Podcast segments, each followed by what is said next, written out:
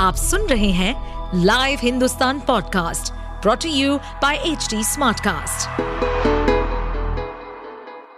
आपका हमारे पॉडकास्ट में स्वागत है। इस पॉडकास्ट में हम जानेंगे सेक्स से संबंधित सभी जानकारियाँ चाहे वो सेक्सुअल हेल्थ हो हाइजीन टिप्स हो रिलेशनशिप हो या उससे जुड़ी कोई भी समस्या।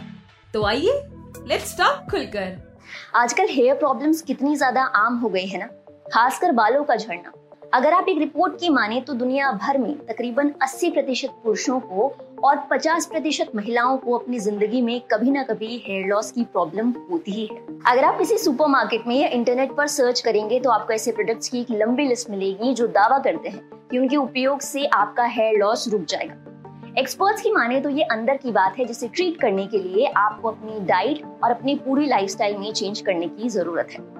लेकिन लुभावने एड्स और कंटेंट क्रिएटर्स के पेड एक्सपीरियंस को देखते हुए आप इन पर सैकड़ों और हज़ारों रुपए खर्च करने के लिए तैयार हो जाते हैं।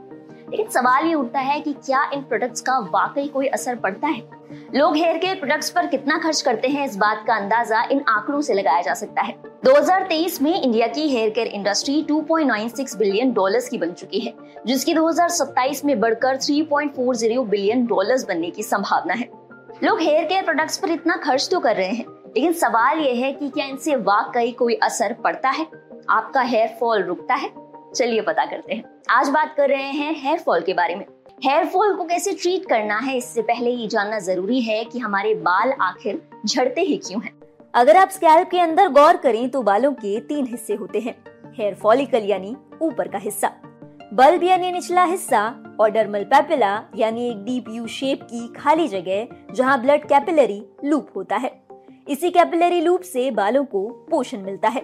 बाल बढ़ने के तीन फ़ेज़ होते हैं। सबसे पहला है एनर्जन फ़ेज़ इस दौरान ब्लड कैपिलरी से बालों को लगातार पोषण मिलता है और बाल बढ़ते हैं। ये फ़ेज़ दो से छह साल का हो सकता है। हमारे बालों का नब्बे फ़ीसदी भाग हमेशा इसी फ़ेज़ में होता है। इसके बाद डर्मल पेपिला से हेयर फॉलिकल अलग हो जाता है और आता है कैटेजन फ़ेज़ जिसे डाइन फ़ेज़ भी कहा जाता है। इस फ़ेज़ में बालों की ग्रोथ बहुत धीमी हो जाती है। ये फ़ेज़ एक से दो हफ्तों तक चल सकता है। आपके एक प्रतिशत बाल हमेशा इसी फ़ेज़ में रहते हैं। अब आता है तीसरा और आखिरी टेलीजन फ़ेज़ इस फ़ेज़ के भी दो सब फ़ेज़ होते हैं। टेलीजन रेस्टिंग फ़ेज़ में ना तो बाल झड़ते हैं और ना ही बढ़ते हैं। इसके बाद आता है टेलीजन एक्सीजन फ़ेज़, जिसमें आपके बाल झड़ने लगते हैं। ये फ़ेज़ दो से पाँच महीने का हो सकता है। हमारे बालों में से तकरीबन नौ फ़ीसदी हिस्सा इसी फ़ेज़ में होता है। इसीलिए आप कितना भी हेल्दी खाएँ, लेकिन आपके 50 से 100 बाल तो हर दिन झड़ेंगे ही, और ये आम बात है। इसके बाद झड़ चुके बाल की जगह एक नया बाल उगने लगता है। ब्लड सप्लाई जुड़ जाती है और बाल एनर्जन फ़ेज़ में फिर से बढ़ना शुरू हो जाता है। किन्हीं कारणों के चलते ये हेयर ग्रोथ साइकिल बिगड़ जाता है। एनेजन यानी ग्रोथ फ़ेज़ ज़्यादा छोटा और कैटेजन और टेलेजन ज़्यादा लंबे हो जाते हैं, जिसकी वजह से बाल ज़्यादा झड़ने लगते हैं। इसे एलोपेशिया भी कहा जाता है। कुछ लोग झड़ते बालों के लिए पीआरपी यानी प्लेटलेट रिच प्लाज्मा थेरेपी भी करवाते हैं। इस थेरेपी में आप ही का खून निकालकर प्लेटलेट रिच को अलग कर लिया जाता है। इसे इंजेक्शन के माध्यम से आपकी स्कैल्प में इंजेक्ट किया जाता है ताकि बालों की रुकी हुई ग्रोथ को बढ़ने में फिर से मदद मिल सके। वेल well, इसके असर के कोई पुख्ता सबूत नहीं है लेकिन डॉक्टर्स की माने तो ये आपके लिए सेफेस्ट ऑप्शन है। लेकिन ये ट्रीटमेंट उन लोगों के लिए नहीं है जिनकी स्कैल्प में हेयर रूट्स नहीं है। ऐसा होने पर ट्रांसप्लांट ही एक विकल्प बचता है जो कि महँगा होने के साथ साथ थोड़ा जटिल भी होता है। इसलिए ये ऑप्शन सबके लिए नहीं है। एलोपेशिया के दौरान पुरुष और महिला के हेयर लॉस पैटर्न अलग अलग होते हैं। मेल हेयर लॉस पैटर्न यानी पुरुषों में बाल गिरना बीच से शुरू होते हैं और ये एक रिंग की तरह बढ़ता है। कई बार माथे से ऊपर दोनों तरफ़ से भी बाल उड़ने लगते हैं और महिलाओं की मांग के आसपास बाल उड़ना शुरू होते हैं और धीरे धीरे ये गैप बढ़ता जाता है। कई महिलाओं में मेल हेयर लॉस पैटर्न भी पाया जाता है। बाल झड़ने के कई कारण हो सकते हैं। और इसका जो सबसे बड़ा कारण है, लोग उसे अक्सर बहुत लाइटली लेते हैं और वो है स्ट्रेस यानी तनाव। जी हाँ स्ट्रेस को बाल झड़ने का सबसे बड़ा कारण माना गया है। इसके अलावा न्यूट्रिशन की कमी खास तौर पर बायोटीन और आयरन की कमी से बाल झड़ते हैं।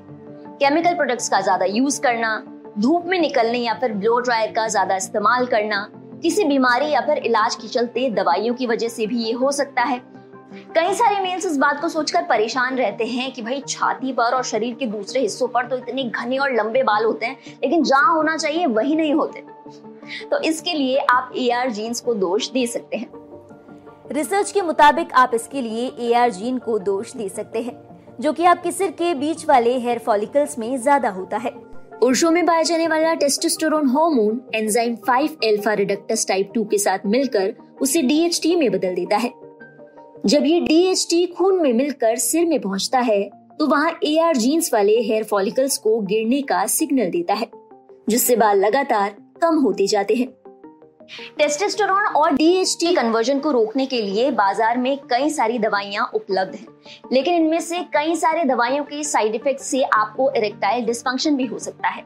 इसी के साथ कई सारी दूसरी प्रॉब्लम्स भी हो सकती है। तो डॉक्टर की सलाह के बिना बिना सोचे, बिना समझे और बिना इनकी ज़्यादा नॉलेज लिए, खुद पर एक्सपेरिमेंट बिल्कुल भी ना करें।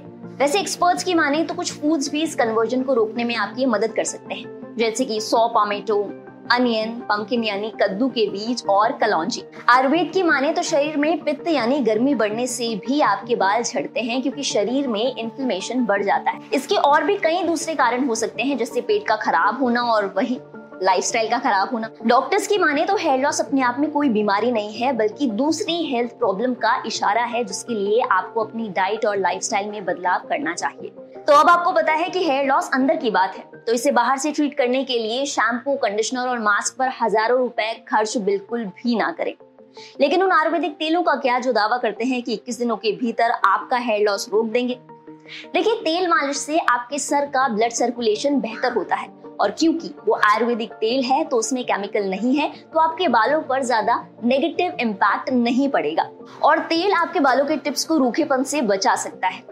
लेकिन जब तक आपके शरीर के अंदर सब कुछ ठीक नहीं हो जाता कितनी भी जंपी करा ले लेकिन बाल नहीं आएँगे। तो ये था आज का हमारा एपिसोड अपना फीडबैक शेयर करने के लिए आप हमें कांटेक्ट कर सकते हैं Facebook Instagram link YouTube and Twitter पर। हमारा हैंडल है at the rate H T smart cast साथ ही ऐसे और पॉडकास्ट सुनने के लिए आप लॉग इन करें www.htsmartcast.com पर। इस पॉडकास्ट पर अपडेटेड रहने के लिए हमें फॉलो करें एट एच टी हम सारे मेजर सोशल मीडिया प्लेटफॉर्म पर मौजूद हैं। और और ऐसे पॉडकास्ट सुनने के लिए log on to W W W dot H D smart cast dot com